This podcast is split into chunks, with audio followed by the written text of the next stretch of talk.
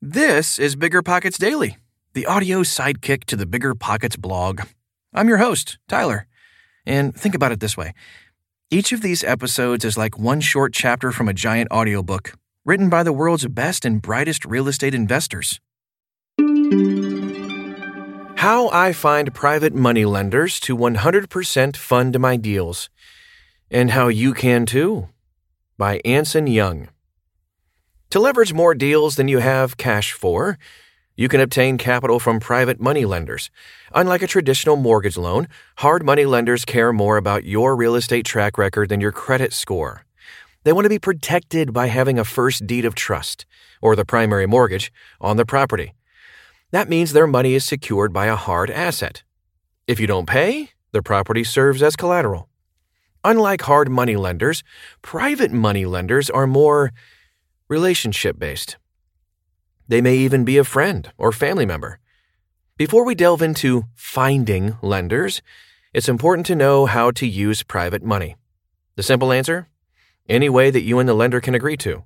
you can use it for buy and hold, fix and flip, and everything in between. Lending terms can be short or long term. Money can come in lump sums or installments, with or without interest payments, with profit sharing or not. The possibilities are only limited by you, the lender, and the creativity you both bring to the table. Now that you know what private money is and the ways you can use it, let's answer the first question this podcast poses Who should I approach to raise the equity capital? There are three circles of people you can reach out to to fund your deals.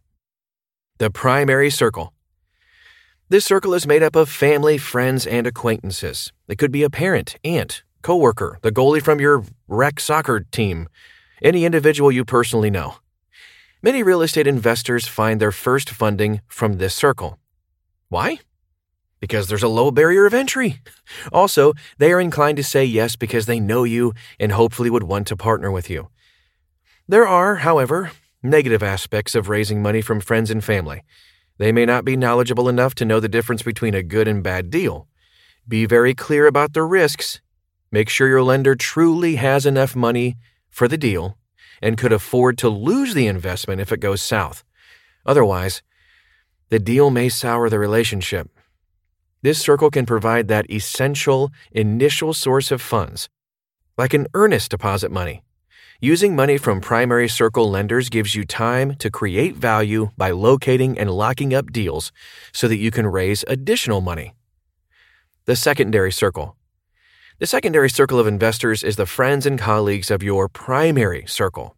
The bigger your primary circle, the bigger your secondary. So get out there and make more friends and contacts through the BiggerPockets forums and other social networking groups. Your secondary circle is, appropriately, the second best source for raising capital. They'll generally be receptive to listening to your proposal, given that your primary circle's mutual contact gave the nod of approval. But take the good with the bad. It will likely take more time to raise money, since this group is less positively inclined to say yes. You'll need to prove your worth by preparing an investment presentation and meeting investors face to face. The third party circle. This circle consists of people you don't know personally, like investors removed from your network. This circle is the biggest capital pool that you can access but it takes the longest to convert them into capital partners since they don't know you personally or professionally. How to find private lenders. Start with lenders you know and their contacts, or the primary circle and secondary circle. Spread the word. Chronicle your investment activities through social media as a credibility boost among those you already know. It consistently reminds people that you are a real real estate investor and a professional at what you do. Additionally, call or email people that you already work with, like agents, title company reps, your CPA, and closing attorneys, and everyone in between. Chances are you already have a relationship with someone who knows someone who can help you. This method can dig up a handful of small lenders with $10,000 to $50,000 they're looking to invest. The hard sell.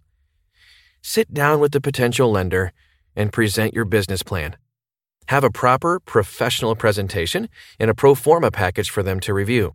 Staying businesslike ensures you're taken seriously by any contacts who run a bit more formal. Show them why they should invest with you. What deals have you completed? What return can you provide? Show them deals you are looking at right now, too. By showcasing your success through social media and other outlets, more individuals will come to you, asking how they can also benefit from your success. With enough experience and success, it won't be long before you stop seeking private money lenders, and instead, they seek out you. Seeking out lenders you don't know. Yet.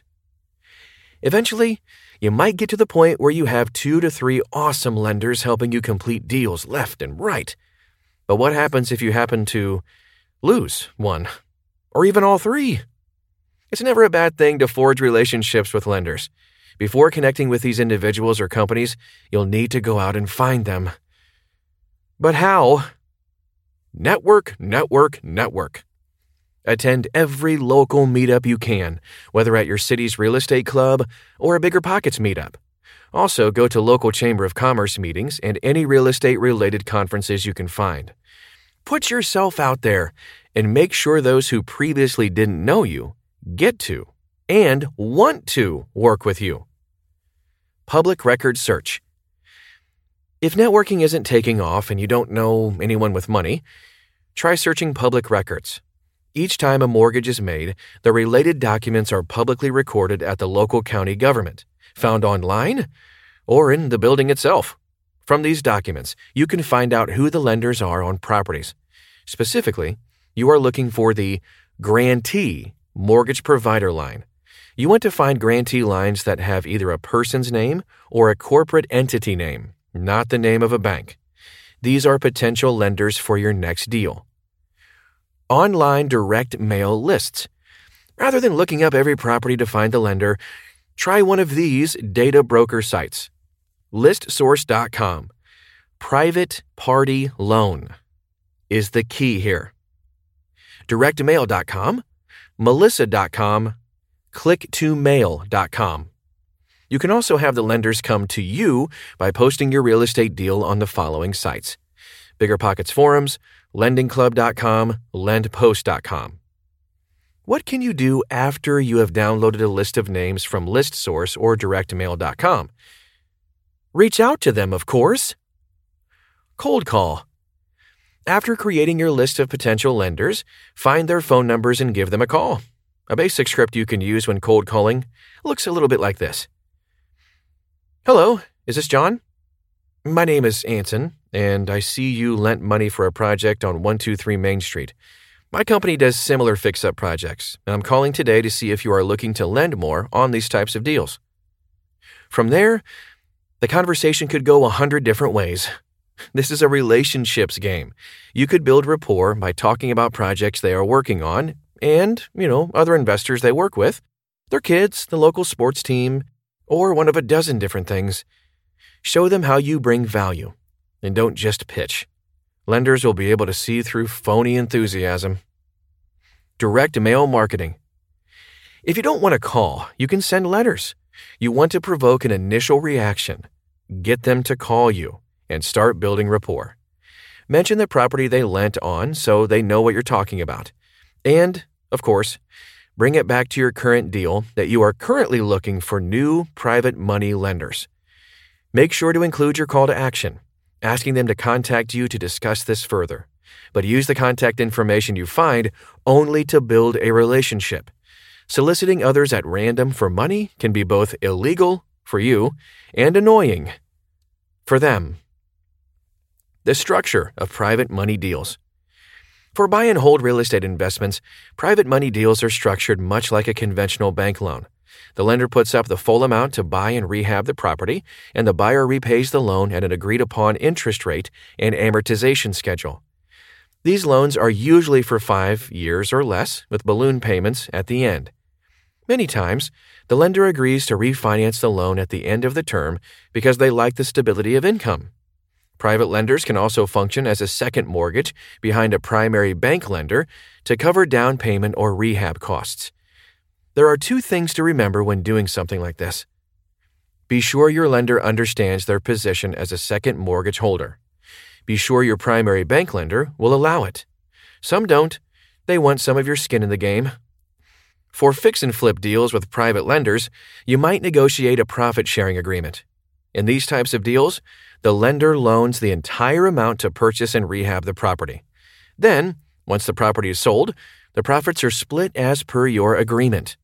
There are no monthly payments, and the lender has no say in terms of how the property is rehabbed and listed. But, of course, keep them informed throughout the process. In both cases, there are significant amounts of paperwork drawn up to protect every party. A proper closing is held with an attorney, and all monies are properly escrowed or exchanged.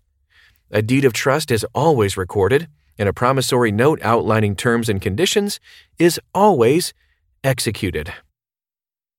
Can you pool private money? Yes, you can with many legal conditions.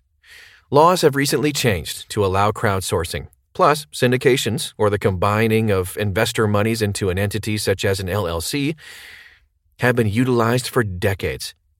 That said, while pooling can be done, you need to be aware of state and federal rules. Advertising is a big no no, for example. You can get into some real trouble if you do not report the right information or structure your dealings properly. There you have it. All the ways to find 100% private money.